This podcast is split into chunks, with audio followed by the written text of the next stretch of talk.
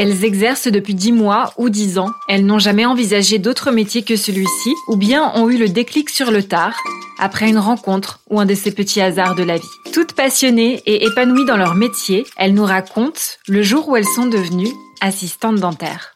Bienvenue dans La Voix des assistantes dentaires, le podcast de Doctolib qui vous donne la parole. Aujourd'hui, nous recevons Aurore. Après une première partie de carrière en tant qu'aide-soignante, passée auprès de personnes âgées, Aurore travaille désormais aux soins des plus petits. Elle s'est reconvertie en assistante dentaire, spécialisée dans la prise en charge des enfants et des jeunes souffrant de handicap. Elle raconte son nouveau métier, qu'elle exerce déjà avec passion. Je m'appelle Aurore, j'ai 29 ans. Je suis assistante dentaire dans un cabinet spécialisé pour les enfants et les personnes en situation de handicap qui se situe dans le Morbihan. J'exerce le métier d'assistant dentaire euh, depuis décembre 2020 où je suis formée en contrat de professionnalisation. Donc, euh, je suis à l'école d'assistante dentaire. J'y suis tous les jeudis pendant 18 mois. C'est une reconversion professionnelle car avant j'étais aide-soignante et euh, ce métier je l'ai exercé pendant une dizaine d'années. J'ai essentiellement travaillé auprès de personnes âgées. Je voulais donc euh, donner un nouveau tournant à ma carrière professionnelle. Aide-soignante en maison de retraite, c'est assez intense. C'est c'est beaucoup de toilettes.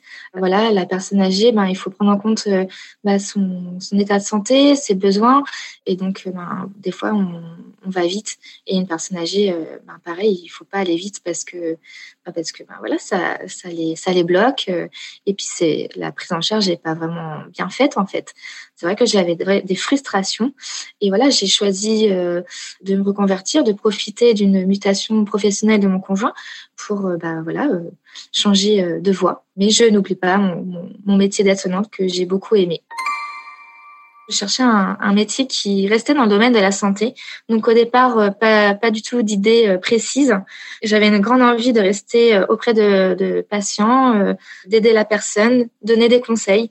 C'est vrai que le métier d'aide-soignante et assistant dentaire ont beaucoup de points communs, déjà par le biais de la, de la formation, mais aussi euh, sur le terrain. Au départ, euh, voilà, j'avais j'avais envie aussi d'un métier qui où on avait du temps pour la personne. Donc voilà, c'était un, critère très important pour moi et euh, aussi le changement de public parce que voilà, je suis passée quand même de la personne âgée auprès des enfants.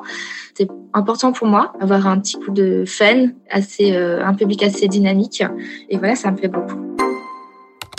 J'ai vu par pur hasard une annonce d'un cabinet dentaire euh, qui recherchait donc une assistante dentaire soit formée ou non formée. Il s'avère que moi, j'étais pas formée, donc voilà, j'ai postulé à l'offre. L'offre réunissait tous les critères qui, étaient importants pour moi en fait. Mes premiers pas dans ce métier se sont très bien passés. au départ, je ne connaissais pas du tout les missions exercées par l'assistante dentaire. Donc avant ça, j'ai demandé à passer euh, deux jours au sein du cabinet avec Docteur Ricoro pour mieux comprendre le métier, euh, comprendre les spécificités de la prise en charge des enfants et des personnes en situation de handicap, et la diversité des tâches aussi. Et donc j'ai été convaincue tant par le métier que par le public par lequel euh, j'allais travailler. D'ailleurs, avec le recul, c'est vrai que je n'aurais peut-être pas choisi un cabinet omnipratique euh, parce que voilà, c'était c'est un peu le milieu, le monde des adultes. Moi, ce qui m'intéressait vraiment, c'était le milieu des enfants et de l'handicap. Et donc après cette première immersion de ces deux jours-là, j'ai commencé donc ma formation d'assistant dentaire à l'école de Rennes au CNQAOS et, euh, et en même temps mon contrat de professionnalisation au sein du cabinet dentaire. Les deux, en fait, sont une grande complémentarité entre ce que j'apprends en cours et ce que j'apprends auprès du docteur récurrent au cabinet. Les patients qu'on reçoit au cabinet sont essentiellement des enfants âgés d'un an et demi aux, plus jeunes et, euh, et, de 16 à 17 ans, gros maximum. Car euh, après, euh, après 17 ans, on, on dit qu'ils rentrent dans l'âge adulte et qui peuvent avoir un cursus normal avec leur dentiste de famille. Ce sont des enfants qui, pour certains, souffrent d'un handicap, que ce soit physique, mental, moteur. Donc ça peut être, comme exemple, ça peut être trouble du spectre autistique, comme avec plusieurs polyhandicaps. Euh, nous prenons aussi des enfants qui n'ont pas de, handicap, mais euh, qui ont eu des mauvaises expériences auprès de dentistes et qui ne veulent plus du tout se, se laisser approcher pour les soins dentaires. On travaille avec les enfants euh, essentiellement par la confiance. On doit rassurer l'enfant, lui montrer ce qu'on fait en bouche, attendre qu'il accepte le soin. C'est très important. Euh, on ne fera rien si l'enfant ne l'accepte pas. On utilise beaucoup de métaphores. Euh, les métaphores vont aider à dédramatiser la chose et à lui montrer ce qu'on fait sur le, la main. En fait, euh, tout simplement, pour l'anesthésie, on va utiliser la métaphore qu'on va gonfler un oreiller tout autour de la dent et, que du coup, elle va s'endormir comme ça. Donc avec un, stylo un stylo électronique qu'on appelle, et non la piqûre avec la seringue. Une anecdote qui, me revient. Alors euh, des fois c'est aussi pour euh, tout simplement faire la panoramique. La panoramique est très impressionnante pour les enfants. On essaie de, négocier. On leur dit qu'ils peuvent venir avec leur doudou pour prendre la photo des dents. Et euh, bah, c'est vrai que des fois, ils arrivent en pleurs, donc ils, reculent, ils sont derrière les, les, jambes de leurs parents, ils veulent pas se laisser faire. Alors pour mettre euh, l'enfant en confiance, euh, je pense que ça passe aussi par par l'accueil. Donc euh, les l'environnement est très important effectivement. Le cabinet où on travaille est tout récemment restauré euh, avec des couleurs assez vives, colorées. Euh, les murs, euh, on a un mur avec une tapisserie euh, de la savane qui plaît énormément aux enfants. On a aussi un fauteuil à paillettes. Les enfants adorent, que ce soit les garçons ou les filles. On joue d'une certaine façon pour égayer cette, ce parti de soins qui peut être assez compliqué pour les enfants. On essaye, euh, malgré les conditions sanitaires, euh, d'être assez euh, gai dans nos tenues. parfois, c'est pas pas simple parce que ben, voilà, un enfant avec le masque déjà, il voit pas notre visage, il voit juste nos yeux, et, c'est difficile de montrer des expressions du visage. Et donc voilà, on, on essaye d'avoir une intonation de voix assez douce pour les mettre en confiance. Euh, et donc euh, par nos habits aussi, euh, puisque ben, on, a des, des équipements supplémentaires pour se protéger. nous utilisons des petits accessoires qui peuvent égayer nos tenues. c'est-à-dire, ça peut être les calots qui peuvent être colorés à thème, comme des super-héros. Les enfants adorent. Et aussi pour le côté girly, nous avons des chaussettes à paillettes pour assortir avec le fauteuil de la salle de soins. Au-delà des locaux et de nos tenues, euh, pour mettre en confiance l'enfant, euh, je pense qu'il est très important que ça commence par l'accueil, euh, l'accueil de l'enfant, donc la secrétaire médicale, qui est accompagnée d'un chien qui s'appelle Roscoff et qui a énormément de succès. Roscoff joue un rôle essentiel pour la mise en confiance des enfants. Il est très doux, il a des diplômes euh, aptitude canine. Et, euh, également, euh, la secrétaire médicale a des diplômes pour chien visiteur pour exercer dans le milieu médical, pour avoir des autorisations. Et donc, l'enfant tisse un lien avec le chien et, donc accepte de rentrer ensuite dans la salle de soins. On utilise aussi de la musique lors des soins. Voilà, l'enfant choisit sa musique, euh, ça peut être une histoire, ou des musiques. Euh, voilà, nous on écoute de tout, on n'est vraiment pas euh, figé. Et au contraire, voilà, c'est il faut, faut voir des fois les, les musiques que les enfants écoutent, c'est assez étonnant. J'ai une histoire, enfin une petite fille qui m'a marquée parce que elle a très très peur, même les bruits. c'était très impressionnant pour elle. Et donc, on a réussi à mettre de la musique. Mais, mais voilà, la musique la faisait danser. Donc, donc euh, compliqué aussi pour faire la panoramique parce qu'il faut rester euh, assez, euh, assez immobile. Et donc, on a essayé de bah, mettre plutôt que la musique, on a mis un dessin animé et le parent qui reste à côté pour l'encourager. Et c'est vrai qu'on essaye de trouver des petites astuces comme ça. On en apprend tous les jours parce que voilà, il faut être innovant avec les enfants. Lorsqu'un enfant refuse d'être soigné, on utilise du méopa donc c'est un gaz qui, est inhalé par l'enfant euh, pendant cinq minutes. Donc euh, avant ça, je lui montre le masque, je, lui, montre pour qu'il le touche, qu'il regarde que ça fait pas mal. On utilise euh, des feutres parfumés parce que c'est vrai que le, gaz, le gaz méopa ne sent vraiment pas bon. Donc on utilise des feutres pour colorier à l'intérieur du masque.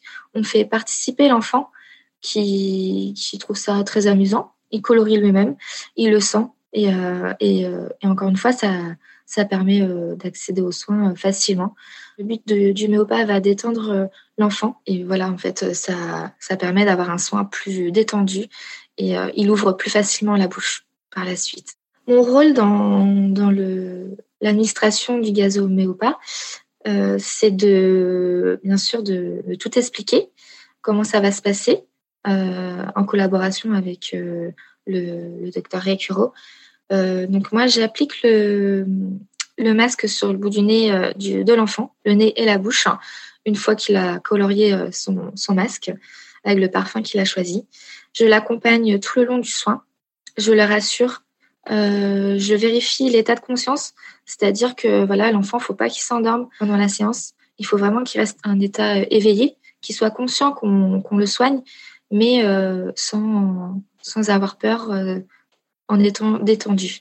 Euh, je lui demande si ça va, s'il répond, si ça sent bon, s'il sourit, si je vois qu'il y a des signes qui montrent que ben voilà ça se passe pas bien, qu'il est agité, que le gaz ne fonctionne pas parce que des fois ça ne fonctionne pas sur tous les enfants. Donc c'est important de vérifier tous ces tous ces critères. C'est vraiment un rôle important parce que pendant ce temps-là, euh, je ne peux pas forcément aider le, praticien euh, au fauteuil. Je, suis essentiellement sur le masque et l'enfant. La première fois que j'ai appliqué le masque sur un enfant, euh, j'ai vraiment eu de la chance parce que c'est une séance qui s'est très très bien passée. Voilà, je me suis sentie vraiment utile.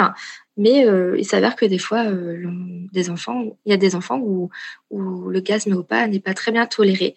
Et donc voilà, s'il se relève trop vite ou, ou voilà, s'il a, pas bien apprécié, des fois ça peut finir avec un petit vomi. Mais c'est les aléas du métier. Et voilà, je, ça me fait pas peur du tout. Il arrive qu'avec notre euh, avec euh, docteur Equero, nous pratiquons euh, les anesthésies générales lorsque les enfants ont énormément de dents à soigner. voilà, du coup, il nous arrive donc aller au bloc opératoire où on voit les enfants endormis totalement. Et c'est vrai que bah, c'est des moments forts puisque l'enfant, bah, il rentre à l'hôpital, il est totalement endormi. pour certains, c'est la première fois qu'ils se, sont, qu'ils se font endormir donc euh, assez impressionnant pour eux. Et, euh, et euh, donc, avant qu'ils soient endormis, nous, on les, on les voit bien entendu au bloc opératoire pour qu'ils nous reconnaissent. Et, et, voilà, donc on les accompagne, on, on, leur, on les rassure. Et, et donc, moi, pour une fois, avant étant aide-soignante, j'étais plus spectateur, si je peux dire, parce que j'ai déjà fait des stages et même j'ai exercé un petit peu en milieu hospitalier. Et donc, on est plus euh, spectateur euh, quand, quand on est au bloc opératoire. Alors que là, euh, effectivement, bah, je suis acteur avec docteur Écureau, je l'aide, je lui, passe les instruments et je l'aide à l'aspiration pour pendant pendant la chirurgie. Et donc voilà, j'ai l'impression d'être vraiment très utile et c'est très valorisant pour moi. Par moment, on a des parents qui sont un peu désespérés parce qu'ils ne trouvent pas de lieu pour faire soigner leurs enfants, euh, surtout les enfants qui sont en situation de handicap. Euh, les soins sont, enfin voilà, dans les cliniques spécialisées, euh, un praticien qui est là juste une fois par semaine, donc pour voir tout le monde, c'est quasi pas possible on a des, parents qui viennent de très loin en fait pour faire soigner leurs enfants. Euh, ça peut être euh, une heure et demie comme euh, deux trois heures de route. Et voilà, ce sont des parents très impliqués, très motivés pour soigner leurs enfants et, ne pas les laisser dans la douleur. Donc nous, on, est prenants parce que ben ce sont des parents très motivés. On va justement pas leur dire non. C'est eux qui font la route, donc ça montre leur motivation. Aujourd'hui, je suis, euh, je peux dire que je suis de plus en plus à l'aise. J'ai plus d'assurance euh, dans mon métier et dans ce que je fais. Je ne regrette absolument pas mon choix et euh, je commence à me dire que ça y est, j'ai vraiment trouvé ma voie et ma vocation. Les satisfactions, on en a tous les jours. Un enfant qui repart avec un sourire, pour moi, ça veut dire qu'on a réussi notre journée déjà. Et les parents sont très reconnaissants en fait pour les soins qu'on apporte à leurs enfants. Donc, euh, ça fait chaud au cœur. Souvent, les enfants, ils arrivent en larmes à leur premier rendez-vous. Puis, au fil du temps, on tisse des liens et ils repartent. Enfin, ils veulent plus nous quitter, en fait. On a droit des dessins, des fleurs aussi. On est vraiment gâtés. On a de la chance. Merci d'avoir écouté La Voix des assistantes dentaires, le podcast de Doctolib qui vous donne la parole. Retrouvez d'autres parcours inspirants, d'autres déclics et tout autant d'enthousiasme dans les autres épisodes de notre série.